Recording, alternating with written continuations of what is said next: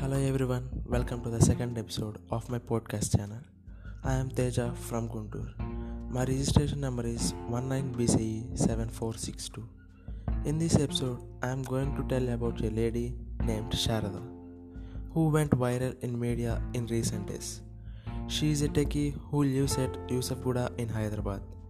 As we all know that the current economic crisis due to this corona pandemic and sudden lockdown resulted in job loss for many of the Indians.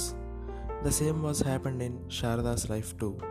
She used to work in Delhi at some years back. Later, she got a job at another good company called Vachisa Corp 6 months ago. She got 3 months of salary. After that, corona crisis began. She lost her job.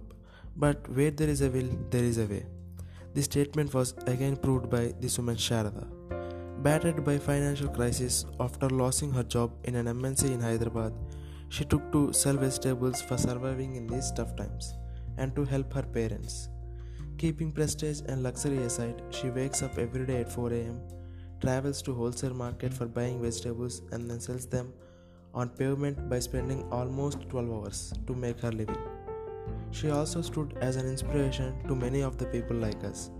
She also stated to a media channel that until unless we stop thinking negatively, we can't get positive thoughts. Everywhere there is a source for income. Just we have to find and use it. I want to relate this example to my lean startup management course. We have to learn that we should not feel shy to do any work or business for our livelihood. The only thing is we have to work on it and should think to make it big.